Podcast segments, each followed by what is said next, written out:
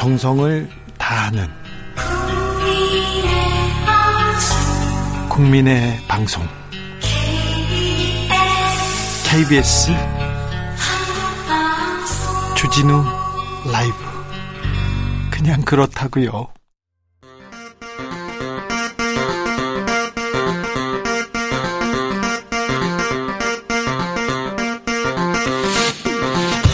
주진우 라이브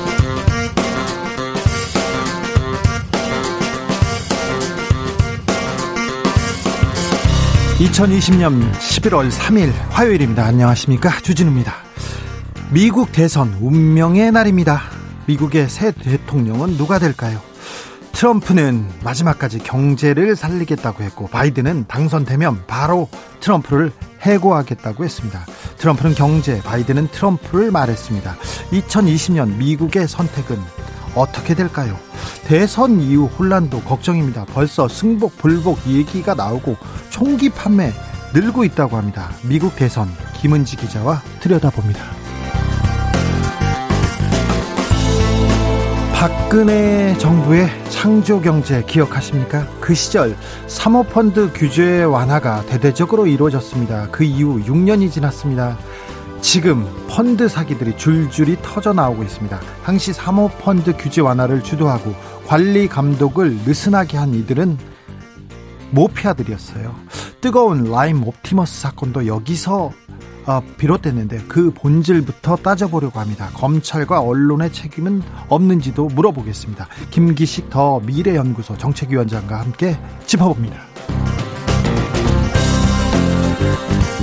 추미애 법무부 장관과 검사들의 갈등 뜨겁습니다. 검찰 내부에서는 추장관식 검찰개혁 비판의 목소리가 이어지고 있습니다. 반면 청와대 국민청원 게시판에는 반기를 든 검사들한테 사표를 받으라는 글 40만 명이 넘는 분들의 동의를 받았습니다. 이런 가운데 윤석열 총장은 현장 행보를 이어가면서 결속을 다지고 있다는 그런 평가도 있습니다. 검찰개혁 뜨거운 토론으로 이어가 보겠습니다. 초지일검에서 나눠봅니다.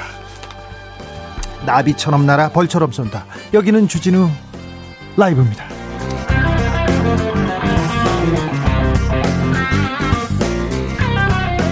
오늘도 자중차에 겸손하고 진정성 있게 여러분과 함께 하겠습니다. 아, 저의 발언이 불편하거나 품위가 없다고 느끼시는 분들 있다는 거 알고 있습니다. 제가 잘 보고 있습니다. 제가 조금 부족합니다.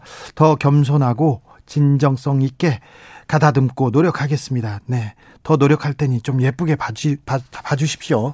2010, 2020 딸기님이 오늘 엄청 추워요. 멋부리다가 얼어 죽, 죽을 것 같다고 나갈 때 꽁꽁 싸매고 나가라는 당부 말씀이 있습니다. 네. 멋부리다가 얼어 죽을 수도 있습니다. 네. 미국의 향후 4년을 책임질 아, 미국 대통령 세계 세계의 미래를 책임질 사람이기도 하고 우리 한반도에도 매우 중요한 사람입니다. 여러분은 어떻게 예상하고 계십니까? 누가 대통령이 되는지 여러분이 좀 알려주십시오. 아, 여론조사 전문가들 아 저는 못 믿거든요. 저는 어 믿을 수가 없어요 이번에는 그래서 어, 긴장하고 쳐다보고 있습니다. 샵 #9730 짧은 문자 50원, 긴 문자는 100원. 콩으로 보내시면 무료입니다. 그러면 오늘 순서 시작하겠습니다.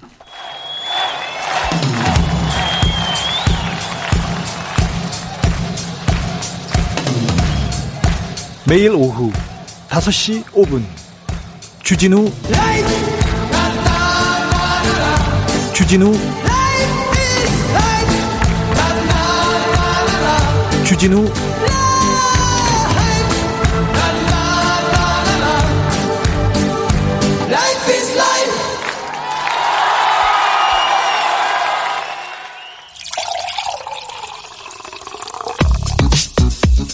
진짜 중요한 뉴스만 쭉 뽑아냈습니다. 주 라이브가 뽑은 오늘의 뉴스 주스. 정상근 기자 어서 오세요. 안녕하십니까? 네. 저는 왜 정상근 기자처럼 매끄럽게 못할까요? 저도 매끄럽게 못합니다. 아니요, 네. 잘하시죠. 네. 아, 저는 더 노력하겠습니다. 정상근 네, 저도 더 노력하겠습니다. 조금만 네. 노력, 안 노력 조금만 하셔도 됩니다. 자, 미국 대선 드디어 운명의 날이 밝았습니다. 네. 시작이 됐습니다. 이제 시작됐어요. 우리 네. 시간으로. 미국 대통령을 뽑는 투표가 미국 동부 시간으로 현지 시간 그 3일 오전 0시, 그러니까 우리나라 시간으로는 오늘 오후 2시부터 시작이 됐습니다. 네. 어, 이 선거에서 도널드 트럼프 현 대통령이 재선에 성공하면 45대 대통령이 연임이 되는 거고요.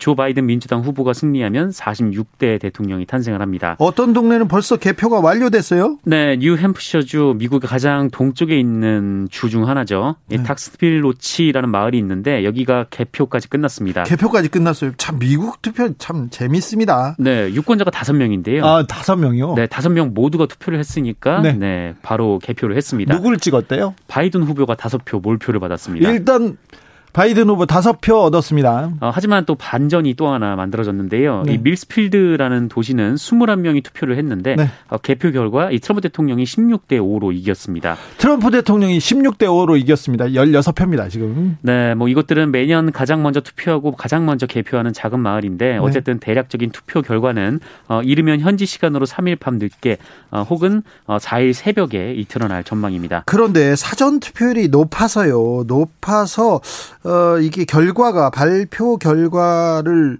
알 수 있는 날은 좀 더 걸릴 것 같아요. 네, 이번 대선에서 사전 투표를 한 유권자가 그 미국에서 1억 명에 육박을 합니다. 1억 명입니다. 지난 대선에 비해서 엄청나게 많이 늘었죠? 네, 4년 전 전체 투표자가 한 1억 3천만 명 정도였거든요. 네. 어, 사전 투표만 1억 명이니까 뭐 이미 3분의 2 이상이 투표를 한 셈이고 네. 어, 투표율도 사상 최대가 될 것이라는 전망이 나오고 있습니다. 네. 어, 게다가 후보를 결정하지 못했다라고 응답한 부동층이 어, 저번 선거에서는 10몇 프로 됐었거든요. 음. 어, 그런데 이번 선거에서는 2에서 3%밖에 안 나왔습니다. 아, 그래요? 아, 그만큼 이번 선거에 대한 미국 유권자들의 관심도 높고 의지도 확고한 상황입니다. 네. 어, 사전 투표율이 높다 보니까 특히 우편 투표가 많은데요. 이것 이 때문에 어, 개표 과정에서 경합주를 중심으로 두 후보의 접전이 계속되고 또 우편 투표에 따른 개표 지연 현상까지 벌어지면 어, 최소 수일간 이 당선인 공백 상태가 벌어질 수도 있습니다. 예. 아, 왜냐하면 이 22개 주 그리고 수도 워싱턴 D.C.의 경우에는 어, 투표일인 11월 3일, 그러니까 그 현지 시간으로 오늘이죠.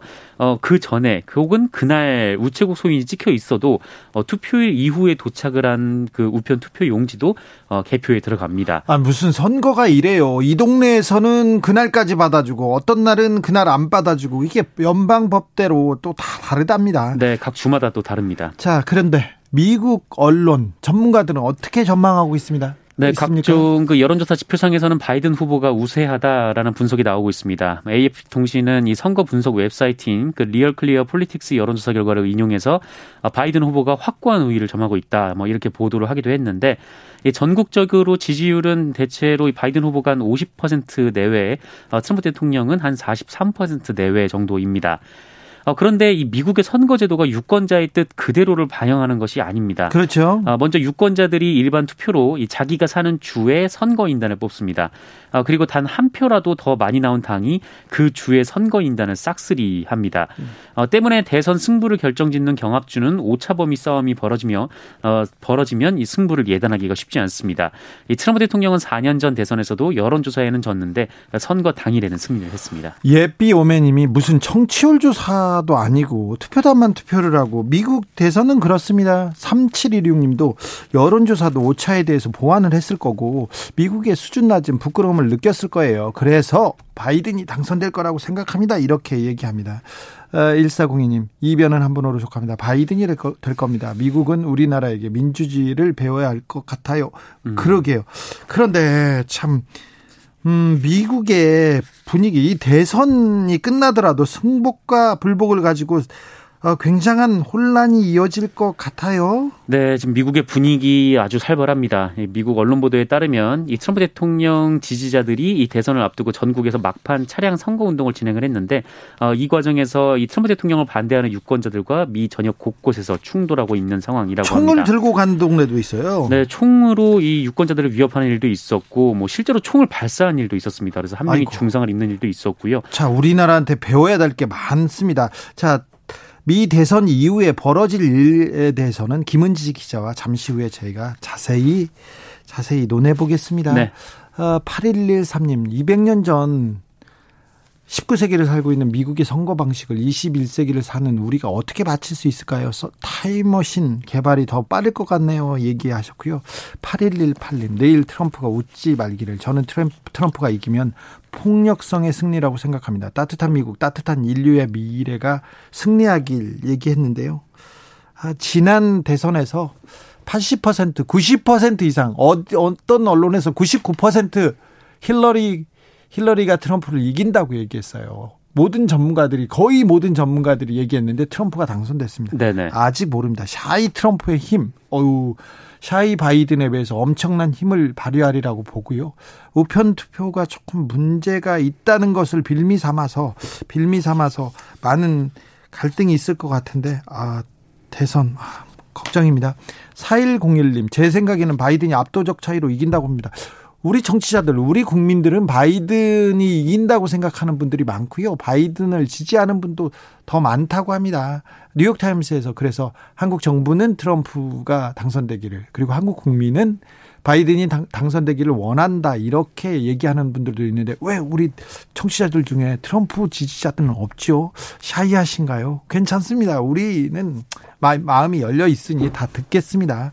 음, 5476님, 누가 되든 북한하고 잘 지냈으면 좋겠네요. 그러게요. 누가 되든 남북한이 좀 화해와 협력의 길로 접어들 수 있도록 좀 한국의 한반도의 평화를 불어 넣어줬으면 하는 게 바람입니다.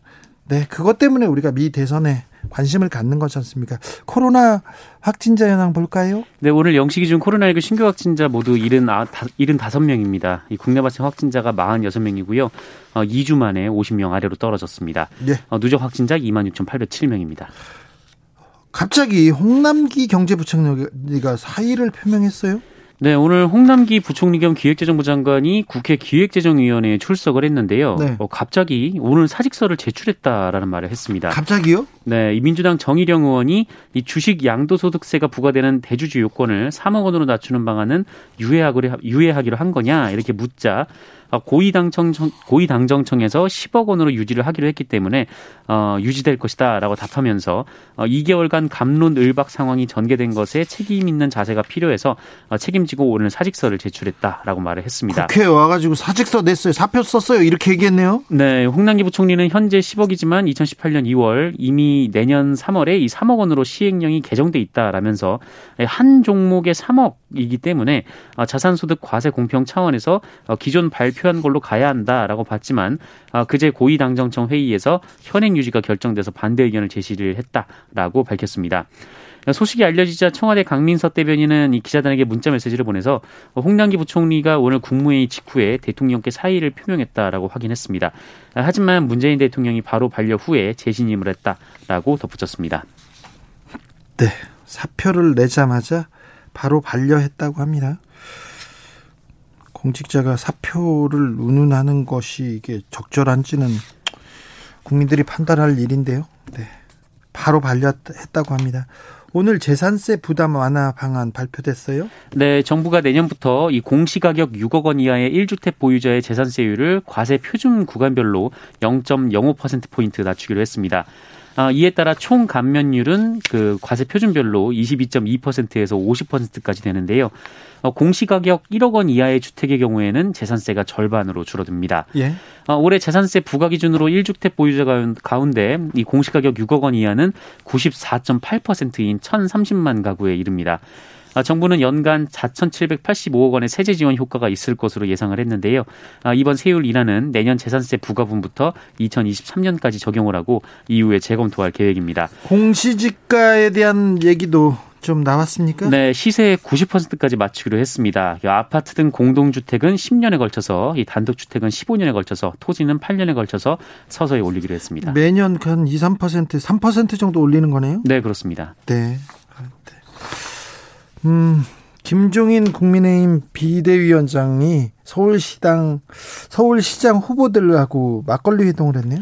네, 이 모임의 명분은 이 서울 지역 원내외 중진들과 만나서 이 내년 서울시장 보궐선거 전략을 논의하는 자리였는데 특별한 얘기가 나왔습니까? 네, 뭐 관련해서 뭐 분위기는 좋았다라고 참석자들은 전해지고 있습니다. 한 2시간 30여 분간 진행이 됐다라고 하고요. 자세한 내용은 저희가 김성태 어, 위원장한테 물어보겠습니다. 김성태 네. 위원장님한테 어, 김종인 비대위원장이 한 얘기는 별로 궁금하지 않은데 아 나경원 전 의원 그리고 또 이해운 전 의원, 오세훈 전 의원한테 무슨 얘기를 했을까요? 그게 좀 궁금합니다. 김성태 위원장한테 한 얘기는 별로 안 궁금합니다. 근데 분명히 많은 얘기를 하실 거니까 그 얘기는 내일 저희가 다루겠습니다. 네. 정정순 더불어민주당 의원 결국 구속됐, 구속됐어요?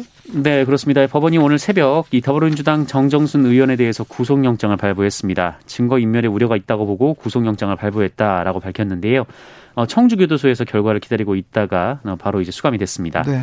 아, 이틀 전 검찰은 4.15 총선 당시 정치자금법 그리고 개인정보보호법을 위반한 혐의로 어, 정정순 의원에 대한 구속영장을 청구했습니다. 네. 어, 정정순 의원이 혐의를 일관되게 부인하고 있는 데다가 이 캠프 관련자와의 진술이 엇갈리면서 어, 구속영장으로 간 건데요.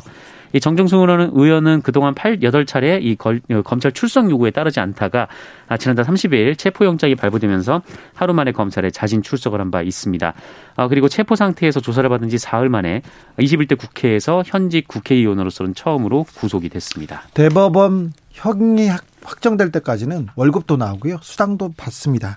근데 음 검찰이나 경찰이 이렇게 소환해 소환할 때 나와서 조사 받으세요 할 때 조사를 피하고 미루고 도망가지 않습니까? 네. 그러면 영장을 쳐요. 체포 영장을. 네. 그리고 구속될 확률도 매우 높습니다. 네. 그럼 그때는 영장 실질 심사에 가서 다른 얘기를 하더라도 증거 인멸 우려가 있다고 구속됩니다. 그러니까 일단 마구 도망가는 거는요 방법이 아니에요. 아닙니다. 그런데 의원께서 그것도 여당의 의원이 계속 검찰 법의 테두리를 무시하고 계속해서 거부했지 않습니까 수사를 그래서 구속됐습니다. 이거 민주당 내에서도 동정의 여지도 없는 것으로 보이는데 구속됐습니다.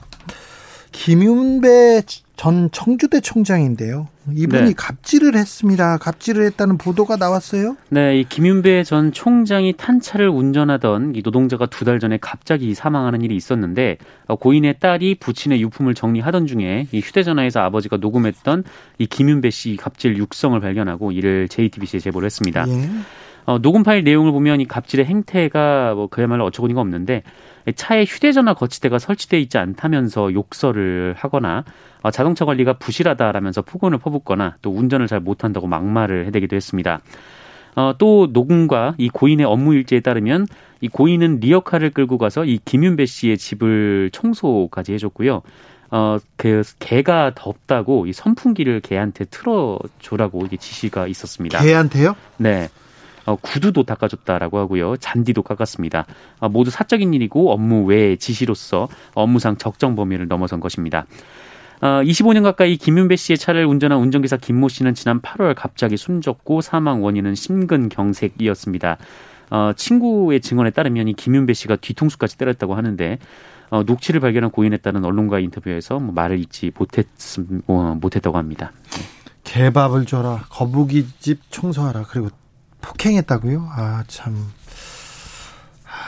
안타깝네요. 어떻게 가장 가까이 지내는 사람한테 이렇게 인격적으로 이렇게 모멸감을 주면서 할 수 있는지 잘 모르겠습니다. 저한테 네. 어, 제보했던 분은 방송사 사장의 운전기사였는데요. 기분이 나쁘지 않습니까? 그러면 네. 가다가 발로 운전하는 사람 머리를 찾더래요. 네. 그리고 내려서 때리고. 그런데 자기 직업이니까 어쩔 수 없이 가족을 먹여 살려야 하니까 어쩔 수 없이 그 운전을 할 수밖에 없다면서 울면서 돌아가는 모습이 예전에 네, 네, 이 사이드 미러를 접고 운전을 시켰던 어떤 네. 회사 사장도 생각이 나고요. 네. 민영 방송국 사장이었는데 그분 아직도 잘 삽니다. 네. 지금 그 김윤배 전 청주대 총장은 뭐 하고 있습니까? 어, 지금은 청주대 총장을 그만두고 이 네. 부인의 회사에서 이 고문으로 네, 재직을 하고 있다고 합니다. 부인 회사요? 아, 네. 네.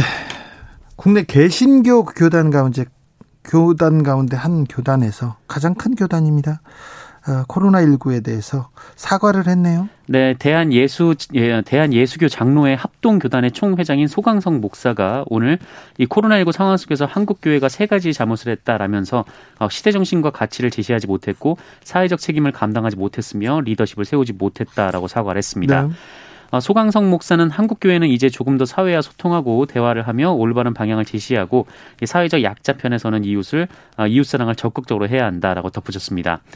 어, 국내 개신교계에서 가장 규모가 큰 교단으로 꼽히는 예장 합동의 네. 총회장이 네. 예배 시간이 아닌 공개적인 회견 자리에서 어, 코로나 사태와 관련해서 교회의 잘못을 인정하고 반성의 뜻을 나타낸 것은 이번이 처음입니다. 네, 코로나에 대해서도 그랬고 최근에는 절에 불을 지르는 개신교 신자들이 좀 있었고요. 네, 맞습니다. 네, 소광석 목사는 정치적으로도 굉장히 활발하게 자기 뜻을 개진하는 굉장히 보수적인 인사인데 이번에 코로나와 관련해서 대표에서 사과를 했네요.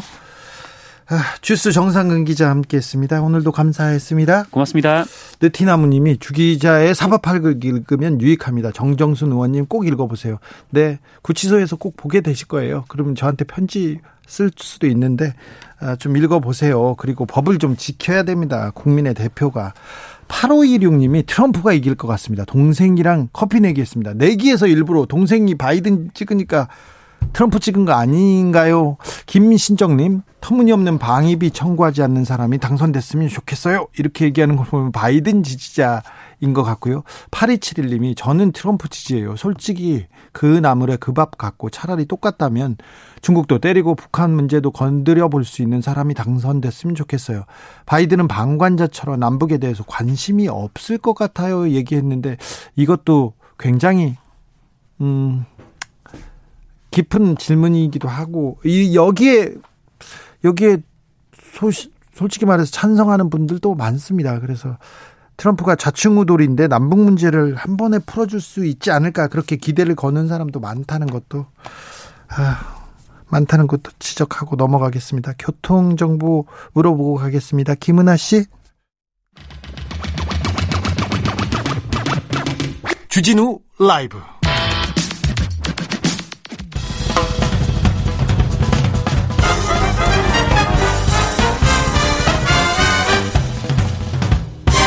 훅 인터뷰 모두를 위한 모두를 향한 모두의 궁금증 훅 인터뷰 라임 옵티머스 사태 관련해서 금융감독원의 책임 결코 적지 않습니다. 사모펀드 시장이 단기간에 성장하는 동안 불법과 편법 난무했어요. 그런데 금융감독원 감독 기능 어디 있습니까? 뭐 했습니까? 사모펀드 시장 관리하고 감독해야 될 사람들 아니, 아닙니까?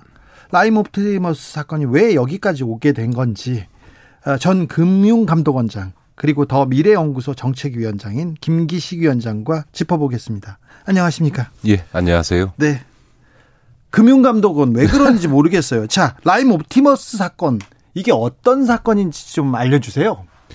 제가 연초에 사건 초기 때 그 라디오 방송에 나와서 우리나라 금융사의 희대의 사기 사건이다. 예. 왜냐하면 예전에도 금융사고는 많이 있었습니다. 뭐 리만 터지고 나서 저축은행 후순위 사건 사건 때도 한 4만 명 피해자가 있었고요. 키코 같은 것도 그렇죠. 또 키코도 있었고 또 이제 어 동양증권 CP 같은 경우도 어 그때 당시에도 뭐 2만 명 넘는 피해자가 있었고 피해 규모만 해도 조 단위가 넘었는데 그 과거의 그런 금융사건은 대개 불안전 판매 이슈입니다. 다시 말해서 투자 상품의 위험을 제대로 설명하지 않고 팔아서 문제가 된 건데요. 이번 사건은 뭐 그런 불안전 판매 수준을 넘어서서 완전히 사기를 쳤다. 아예 처음부터 사기 예, 같았어요. 예, 그러니까 금융기관이 고객을 상대로 사기를 저질렀고 그것도 어 뭐 라임이나 오티머스 자산운용 회사의 문제뿐만 아니라 거기에 국내 굴지의 은행들 뭐 증권사 투신사 뭐 이런 그 다음에 예탁 결제한과 같은 사실상의 공공기관까지 그 책임을 져야 되는 사건이니까 뭐 아마 우리 금융사에 진짜 전무후무한 사건이 아닌가 싶습니다. 아니 어떻게 이런 일이 벌어질 수 있습니까? 은행이나 금융사에서 파니까 뭐 이자도 조금 더 준다니까 어, 피해자들은 그냥 돈을 넣을 수밖에 없었는데요. 이거 잘못되는 줄 알고 있었을 거 아니에요. 관리 감독 기능 작동 안 했어요. 예, 그이 사태의 원인은 사실은 2015년도에 금융위가 이제 사모펀드 규제를 완화하면서부터 생겨난 문제죠. 최근에 벌어지고 있는 뭐 정치권이나 검찰 로비 의혹이나 이런 거는 이제 사고가 터지고 나서 수습하면서 생긴 문제들이고요. 예. 그 근본적인 거는 원래 사모펀드라고 하는 거는 공모펀드와는 달리 그 프로 선수들끼리 한번 놀아봐라 이렇게 하고서는 하는 건데 뭐 사실 라임이나 옵티머스 가신 분들은 되게 은행 이용하다가 은행에서 그냥 네. 원래 이용하던 은행이나 증권사에서 조금 그 이 수익률이 좋다고 하니까 그냥 네. 사실은 가입한 거거든요. 그러니까 사실 이게 말이 프로들의 사모 펀드인데 실제로는 공모 펀드처럼 이게 운영이 된 거고요. 또 그 과정에서 라임이나 옵티머스의 자산운용가들이 사실은 손실이 난 걸 숨기고 팔거나 혹은 공공기관 매출 채권에 투자하겠다고 해놓고는 사실은 엉뚱한 데 네. 투자하는 등 이런 사기 행각을 벌였는데 이거에 대해서 어 판매했던 쪽도 또 그 업무를 담당했던 사무관리회사도 또 재산을 관리했던 수탁회사도 이게 하나은행 뭐 이런 데들이 하나도 책임지지 않고 수수료만 따박따박 먹어 한 거니까 이게 문제인데 문제는 이렇게 사모펀드 규제를 완화할 거면 할 수는 있죠. 하면은 사후 감독이라도 명확하게 할 수 있도록 해서 이런 불법 행위가 자행되지 않도록 막았어야 되는데 금융위가 규제는 완화하면서 이런 사후 감독을 소홀히 했고요. 많은 분들이 금감원을 지적합니다. 물론 금감원도 책임이 있는데 네. 문제는 다른 은행이나 증권과는 달리 사모펀드 영역 관련해서는 금감원이 제도적 권한이 별로 없습니다. 아니 그러니까 이, 이 단기간에 성장하도록 이렇게 도장 그 문을 열어주고 도둑질을 하거라고 문을 열어주고 관리 감독을 안 한 거 아니에요. 그러니까 금융이 금감원이 책임져야죠. 그리고 그 중간에 은행들도 책임져야 되고. 예, 그러니까 이제 근데 이제 책임의 정도들이 각각 다른데요. 일단 이 사태의 본질적인 원인은 규제 완화를 하면서 사후 감독 시스템을 정비하지 않은 금융위의 일차적 책임이 있고요. 네. 그 다음에 이제 문제가 작년에 이제 그 여름에 터지기 시작한 뒤에는 금감원이 그때라도 금융위한테 적극적으로 요구해서 신속하고 과감한 조치를 했었어야 되는데 그것들 못했고 최근에 와서는 이제 전직이긴 하지만 이런 어, 금감원 직원들이 비리에 연루되거나 네. 접대받은 사실들도 밝혀졌으니까 금감원도 책임이 없다 할 수 없고요. 무엇보다 이 그동안 이제 이 사모펀드를 공모펀드처럼 팔면서 수수료는 받으면서도 도대체 이게 사기 행각을 하는 건지에 대해서 어, 확인도 안 하고 소비자들한테 판매한 우리나라 굴지의 은행 등이 어, 금융기관들도 다 책임이 있는 거죠. 그러니까 한마디로 얘기하면 이 경제적 이익을 위해서 죄, 그 범죄를 저지른 놈도 문제이지만 이, 이 사람들이 그렇게 할 수 있도록 제도적 허점을 어, 허용해준 그런 시스템상의 문제가 다 드러난 문제다 이렇게 봐야죠. 사모펀드를 허가해주고 그 규제를 다 없애준 없애준 금융위 그리고 금감은 금융기관 다 책임을 져야 되는데 네. 그분들이 지금 그 자리에 또 이 중요한 자리에 있기 때문에 이 관리 감독 기능 안 했, 안 하는 거 아닙니까? 그러니까 이제 뭐 당연히 지금은 이제 검찰 수사가 우선될 수밖에 없을 거고요. 그러나 네. 이제 검찰 수사와는 별개로 검찰 수사 등을 통해서 사실이 확인되는 범위에 따라서는 금융이나 어, 금감원이나 이런 부분에 있어서 행, 법적이지는 않더라도 뭐 위법 행위나 뭐 뇌물을 받거나 하지 않았더라도 행정적인 책임들을 당연히 져야 되겠죠. 네. 강기전 강기정 전 정무, 정무수석은요 라임 사태를 대규모 검찰 게이트라고 얘기했습니다. 검찰의 책임은 없습니까? 검찰 문제는 이제 수사를 통해서 밝혀져야 되겠죠. 근데 네. 이제 다만 그게 이제 소위 김봉현 씨의 법정 진술을 통해서 이루어진 예. 밝혀진 거고요.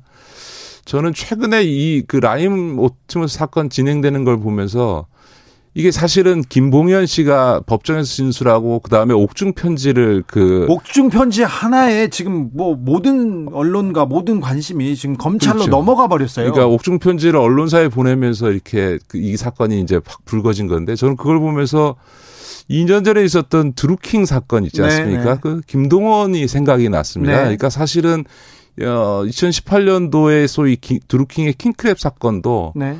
김동원이 구속돼 있으면서 그 감옥에서 처음에는 안 나왔어요. 네, 감옥에서 옥중 편지를 특정 언론사에 보내면서부터 이 예. 사건이 불거졌거든요. 네. 그리고 그 내용도 똑같은 거예요.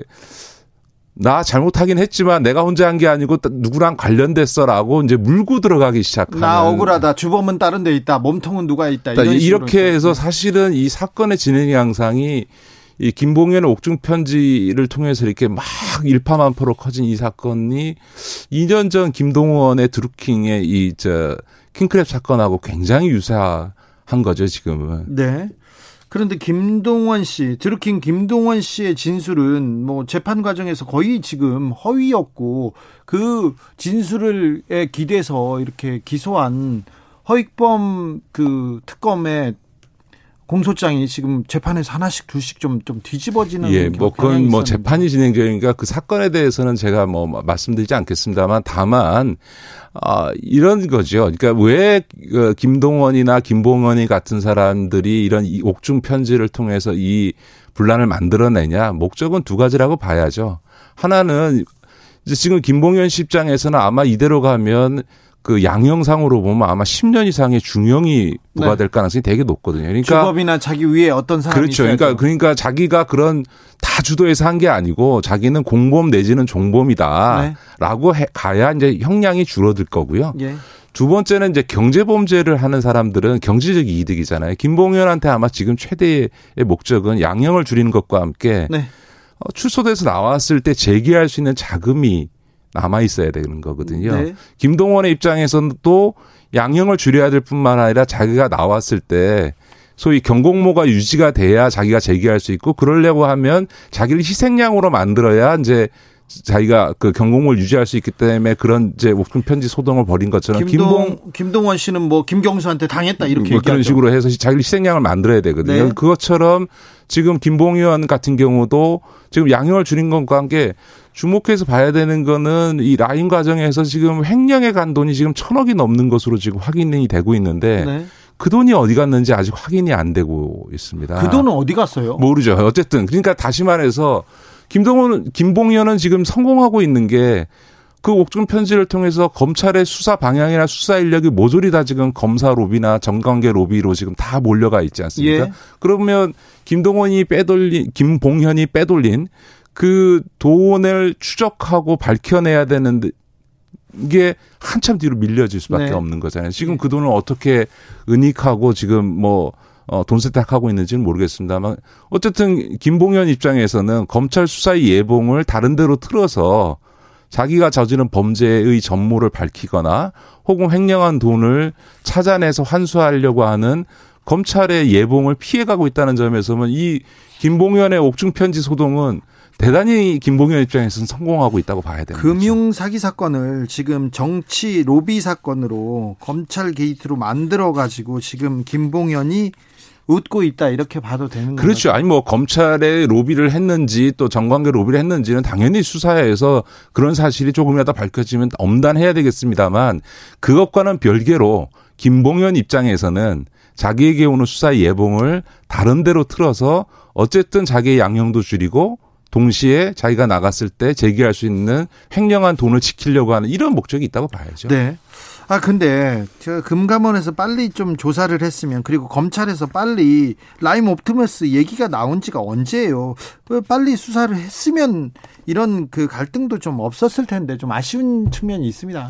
예, 이제 옵티머스 같은 라임 같은 경우는 이제 작년 여름부터 시작돼서 올 초부터 이제 수사가 들어간 거죠. 이제 네. 그런 점에서 한 6개월 걸렸고 그에 비해서 옵티머스 같은 경우는 올 봄에 이제 문제가 되면서 바로 수사가 아, 들어간 거긴 한데요.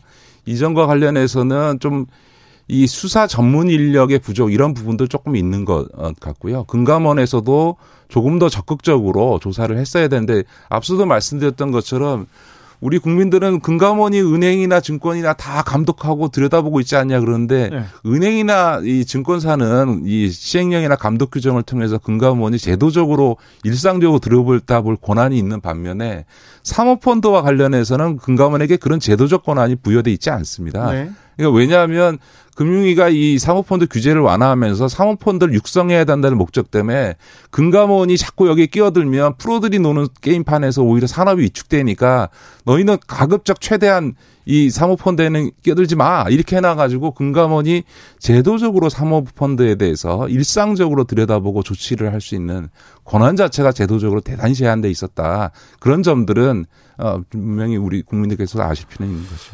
2919님이 금융기관만 이용해서 이익을 조금이라도 얻으려고 얻으려고 했던 보통 사람들은 어딜 믿어야 됩니까? 이분들은 어떻게 해야 됩니까? 맞습니다. 이제 저는 그런 점에서 지금 금융기관들이 자기들도 사기 사건의 피해자다 이렇게 얘기하는 거는 굉장히 모렴치한 그렇죠. 거죠. 사실은 아니 정 금융기관 이게 자본시장이라는 게 정보의 비대칭성이 있어서 어떻게 보면 일반 투자자들은 그냥 굴지의 금융기관에 대해서 신뢰하고 그냥 들어오는 거 아닙니까? 네. 사실은 네. 뭐 아니 지금 라임이나 옵티머스 투자한 분들 중에서 그 라임 옵티머스 알고 사신 분이 누가 있어요? 누가 라임을 압니까? 누가 오티머스를 합니까? 그냥 신한은행에서 파는 신한은행, 거, 하나은행에서 파는 거, 네. 뭐 농협투자증권에서 파는 거라고 생각하고 들어온 거잖아요. 네. 그리고 그런 것 때문에 그분들은 수수료를 받아간 거고 네. 그렇게 수수료는 챙겨놓고서는 자신들이 책임져야 될 부분에 대해서는 그게 제대로 하고 있는지 확인도 안 하고 이미 디폴트 나서 전액 손실 나 있는 상황에서 어, 그 펀드 상품을 계속 파는 행위에 대해서는 지탄받아야 마땅할 뿐만 아니라 당연히 법적 책임을 져야 되는 거죠. 시행령과 감독 규정은 금융위에서 만들고 감독은 금감원이 그렇죠. 한다. 이것도 나눠졌는데 이것 좀 불합리한 거 아닙니까? 그렇습니다. 그러니까 사실은 이번 사모펀드 사태는 산업 육성의 관점에서 사모펀드를 육성하기 위해서 규제를 완화할 수 있죠. 다만 그럴 경우에는 반드시 사후 감독을 강화해서 이런 불법 행위가 안 벌어지도록 해야 되는데 이런 산업진흥의 목적, 정책적 목적 때문에 감독을 마비시키는 일들이 발생하거든요. 그래서 정책과 감독은 분리돼야 되고 소위 금융위가 정책에 대한 권한을 갖고 그렇게 하면 금감원이 감독에 대한 권한을 갖고 일종의 견제와 균형이 돼야 되는데 우리 국민들은 마치 정책은 금융위가 하고 그 감독은 금감원이 하는 걸로 알고 있습니다만 사실은 법률적으로는 둘 다 금감원의 예, 금융위원회 권한이고요. 금감원이라고 하는 거는 금융위가 권한을 위임해 준 범위 안에서만 어, 감독 권한을 행사할 수 있도록 그렇게 아, 제도가 돼 있습니다. 네, 제도는 그렇군요. 원희님은 은행 창구에서 권하면 믿습니다. 그러면 일반 서민들은 믿죠. 조이용님은 은행 증권사가 그렇게 전문적이지 못할 수도 있군요. 그렇다니까요. 그래서 사모펀드 관련해서 피해자가 더 나올 것이 걱정됩니다. 아, 지금 정확히 짚으셨는데 아마 지금 은행에서 이 펀드, 사모펀드 상품을 팔았던 직원도 이 사모펀드 상품을 잘 몰랐을 겁니다. 모르는데 수수료를 좀 더 줬다면서요. 그래서 그걸 수수료 먹으려고 그렇게 많이 판 거라면서요. 사실 금감원 직원들도요.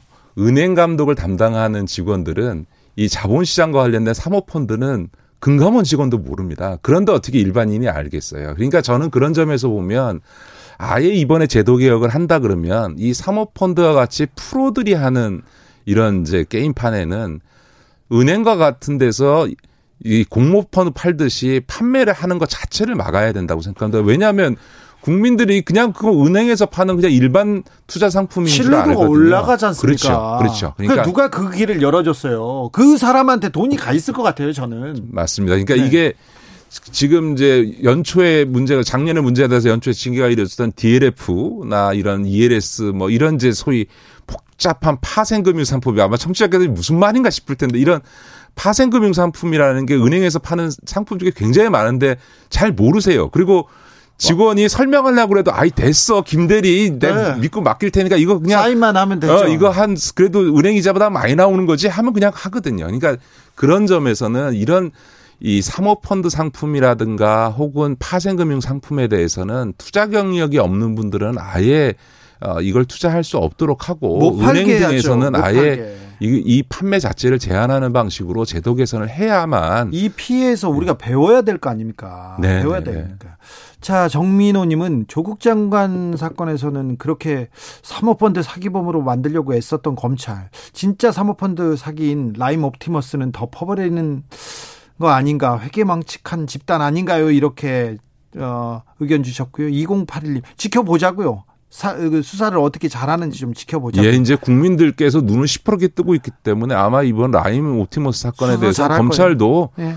뭐 여기서 민그적거리거나 은폐했다가는 뭐 검찰 자체가 국민적 지탄의 대상이 될 테니까 엄정하게 수사하지 않을 수 없을 거다. 2081님은 본질을 흐리는 사기꾼들의 농단에 언론과 검찰 말려 들어가지고 사건의 본말이 다른 길로 흘러가는 것 같아서 답답하네요. 이 얘기도 주셨습니다. 그런데 마지막으로 좀 다른 문제도 물어보겠습니다. 오늘 홍남기 부총리의 사직서 어떻게 보세요? 예, 홍남기 부총리가 그 생각하지 마시고 솔직히 네, 네. 인사권자의 의사를 확인하고도 그걸 국회에서 공개 발언한 거는 적절치는 않다고 생각합니다만 네. 홍남기 부총리로서는 3년 전에 이미 예고됐고 2년 전에 이미 그 법령이 개정된 사안을 지금 와서 어그 이렇게 수정하는 거에 대해서 네. 어 사실은 어 동의하기가 어렵겠죠. 그리고 아마 본인은 지금 이렇게 하면 23년도에 가면 그 주식 양도 소득세를 전면 과세하기로 돼 있는데 그러면 일부 정말 투자자의 1.95%밖에 안 하는 이 대상이 과세 대상이 1.95%밖에 안 되는 이것도 시행을 못 하면서 100% 모든 투자자들에 대해서 주식시장 투자자들에 대해서 양도소득세를 과세하는 23년도 법은 그럼 시행할 수 있겠냐. 이렇게 매번 저항 때문에 못하면 결국은 그 자본시장 이득에 대한 과세는 영원히 못하는 거 아니야 이런 이제 소위 그 행정 책임자로서의 그런 어떤 자괴감 내지는 네, 이견이 있을 수 있고 주장이 있을 수 있는데 그걸 가지고 이렇게 국회에 와가지고 사직서를 던지고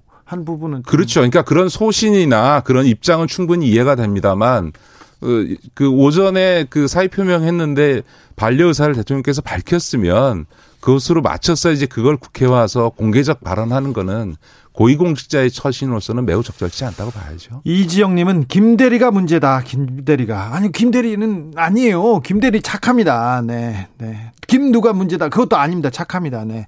돌아온 아가씨님 은행에서 꼬셨어요. 꼬셨는데 은행이 책임 주냐 져주냐고 했더니 아니래요. 그래서 안 샀어요.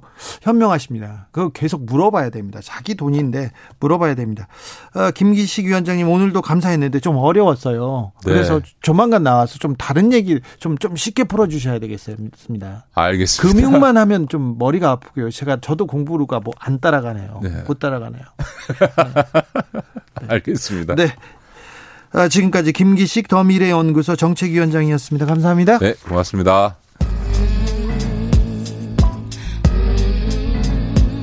나비처럼 날아 벌처럼 쏜다. 주진우 라이브.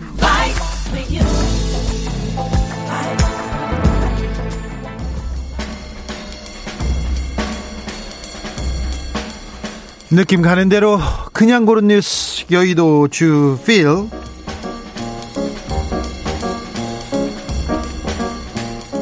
트위터 선거 몇 시간 앞두고 트럼프 트윗에 경고 딱지 뉴스원 기사입니다. 미국 대선 몇 시간 앞두고 트윗 트위터가 도널드 트럼프 대통령 트윗에 경고 딱지를 붙였습니다. 트위터에 뭐라고 썼냐면요. 펜실베니아에서 투표에 대한 연방 대법원의 결정 부정행위를 허용하면서 법체계를 약화할 거라면서 비판했어요. 비난했습니다. 그래서 대법원의 결정이 거리에서 폭력을 유발할 것이다. 이렇게 얘기했는데 좀 거리에서 폭력을 이거 조장하는 거 아닌가, 방조하는 거 아닌가 이런 느낌도 됩니다. 그래서 경고 딱지 대선 전부터 이렇게 경고 딱지 붙고 지금 불복에 대한 이야기를 서스럼 없이 스스럼 없이 저 트럼프 대통령이 하고 있어요. 아, 미국 대선 걱정입니다. 결과가 나와도 걱정입니다. 그 내용은 잠시 후에 저희가 더 자세히 다루겠습니다. 34년 집권 우간다 무세베니 무세베니 76세에 또 재출마 연합뉴스 기사입니다. 아, 아프리카에서 세 번째로 오래 집권하고 있는 국가 원수가 있는데요. 76세 우간다 무세베니 대통령입니다. 이분이 대선 출마를 다시 했습니다. 해서 어, 36, 4년째 하고 있는데 더 하시겠다고 하네요.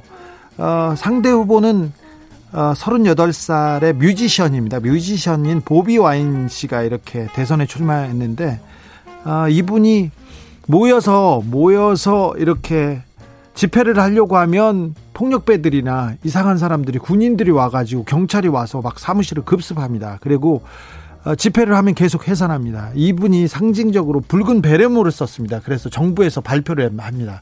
군용품으로 민간 사용이 안 된다면서 베레모가 금지됐어요.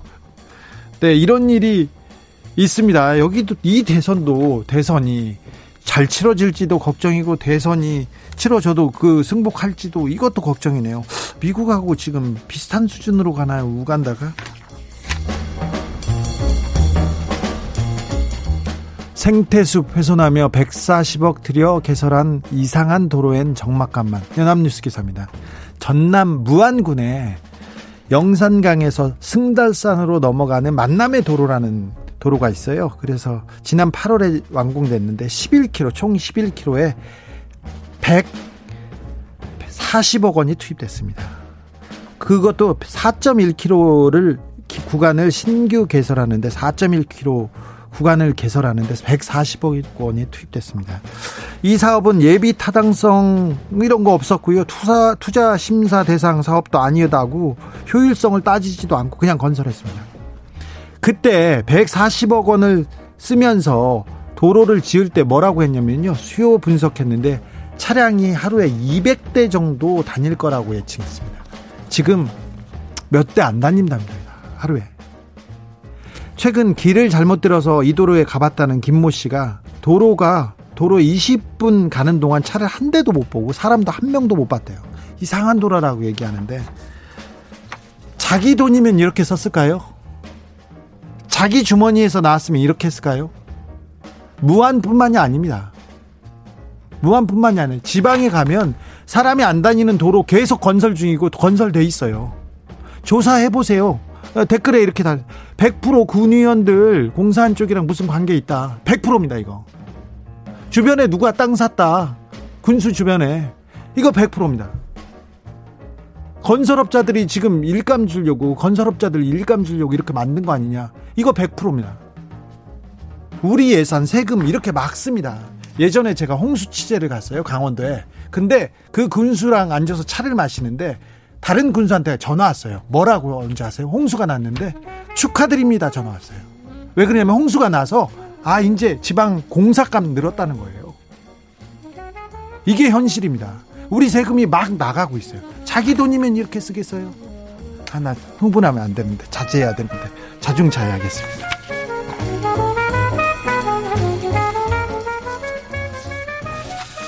박지선 단독 조선 화장 가세연 이 내팽긴 인간에 대한 예의 고발뉴스 기사입니다. 박지선 씨가 아 슬픈 뉴스를 슬픈 소식을 전했습니다. 그런데 조선일보가 아, 유족이 절대 공개하지 말아달라고 공개하지 말라, 말아달라고 했던 유서 내용을 단독을 내걸고 이렇게 썼습니다. 그리고 가세연에서는 유튜브 방송을 하면서 화장 못하는 박지선 이러면서 보도를 했습니다. 그래서 기자가 인간에 대한 예의를 고민케 한다면서 얘기했습니다. 이런 기사가 나면, 나가면 많이 봅니다. 그리고 이런 유튜브 방송이 방송되면 수만 명이 몰려가서 환호하고 조롱하고 그렇습니다. 이 분들도 같이 가서 보고 박수치고 환호하는 사람들도 똑같은 똑같은 분들이세요. 똑같은 분들이 아닙니다만 이러시면 안 됩니다. 우리가 어디까지나 예의는 지켜야 됩니다. 네. 고인의 인격은 그리고 비밀은 살아있는 사람처럼 보여야 됩니다. 아니, 그 이유 때문에 죽음이 한 가지 이유로 설명할 수 있는 거 아니지 않습니까? 고인의 명예를 위해서도 주변 사람의 명예를 위해서도 이런 보도는 최대한 자제해야 됩니다. 언론인 여러분.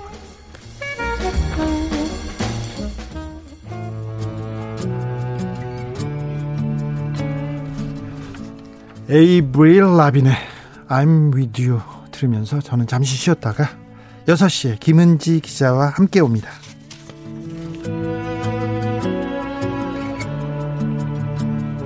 I'm standing on the bridge.